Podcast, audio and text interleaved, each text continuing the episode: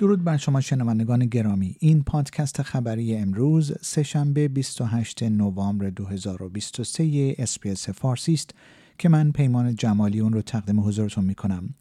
یک زن سال خورده تقریبا دو هفته پس از ادعای تجاوز جنسی در یک خانه سالمندان در سواحل مرکزی ایالات نیو ساوت در بیمارستان جان باخت.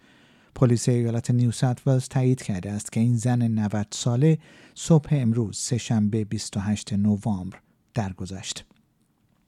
خانواده یک گروگان آزاد شده از اسارت حماس می‌گویند که عزیز 13 ساله آنها قبل از بازگشت به خانه از مادرش جدا شده است. عموی هیلا روتم شوشانی می‌گوید که هیلا دو روز قبل از آزادی از مادرش رایا شوشانی جدا شده بود. دولت جدید نیوزلند می‌گوید قصد دارد برای تامین بودجه مورد نیاز برای کاهش های مالیاتی ممنوعیت سیگار کشیدن در این کشور را لغو کند. این قانون که در دولت پیشین به رهبری خانم جاسیندا آردن وضع شده بود فروش سیگار را در سال آینده به افرادی که پس از سال 2008 متولد شده بودند ممنوع می کرد تعداد خورده فروشان تنباکو را محدود می کرد و سطح نیکوتین موجود در سیگار را کاهش می‌داد. ارتش اوکراین به دلیل اعمال فشار در نبرد خود با روسیه علیرغم وجود آب و هوای شدید که بخش اعظم این کشور را تحت تاثیر قرار داده مورد ستایش قرار گرفته است. بیمان می رود که حداقل 8 نفر در اوکراین و مولداوی همسایه این کشور در اثر بادهای شدید و برف سنگینی که در منطقه دریای سیاه و با قطع برق و بسته شدن جاده ها در ده منطقه از کیف در شمال تا اودسا در جنوب را در بر گرفته کشته شدند. مقامات استرالیایی تحقیقاتی را برای یافتن حداقل یک فرد آزاد شده از بازداشت نامحدود مهاجرت به دلیل امتناع از پوشیدن دستگاه های ردیاب الکترونیکی آغاز کردند.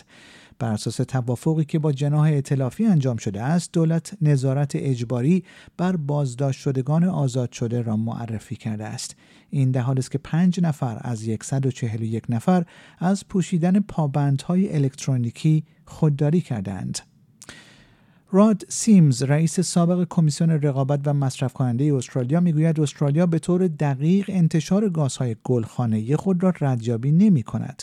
اظهارات آقای سیمز چند روز قبل از اینکه دولت فدرال داده هایی را منتشر کند که نشان دهنده پیشرفت خود در کاهش گازهای گلخانه‌ای است صورت می گیرد. آقای سیمز که اکنون رئیس مؤسسه Superpower Institute می‌گوید استرالیا فقط می‌تواند حدس بزند که چقدر گاز کربن تولید می کند. تعداد شکایات بومیان استرالیایی به سازمان تنظیم کننده امور مالی در کشور افزایش قابل توجهی داشته است سازمان شکایات مالی استرالیا موسوم به AFCA افزایش 13 درصدی را در تعداد شکایات مردمان ملل نخست استرالیا عمدتا در مورد حسابهای تراکنش شخصی، وامهای شخصی و کارتهای اعتباری شناسایی کرده است.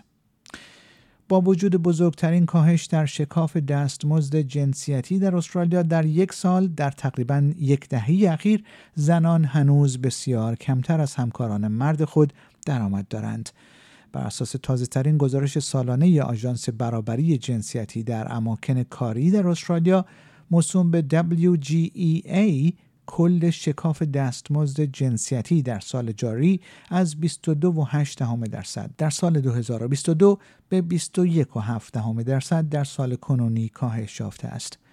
این شکاف عمدتا ناشی از افزایش نسبت زنان در سمت‌های مدیریتی ارشد است. و سازمان پست استرالیا فاش کرده است که بیش از 50 کارمند پست این سازمان هر هفته قربانی حوادث مرتبط با سگها می شوند. این سازمان ارائه کننده خدمات پستی در استرالیا می‌گوید حملات به ویژه در ایالتهای کوینزلند و نیو ساوت ولز افزایش یافته است و از ماه جولای امسال به طور میانگین روزانه 7.5 حادثه گزارش شده است.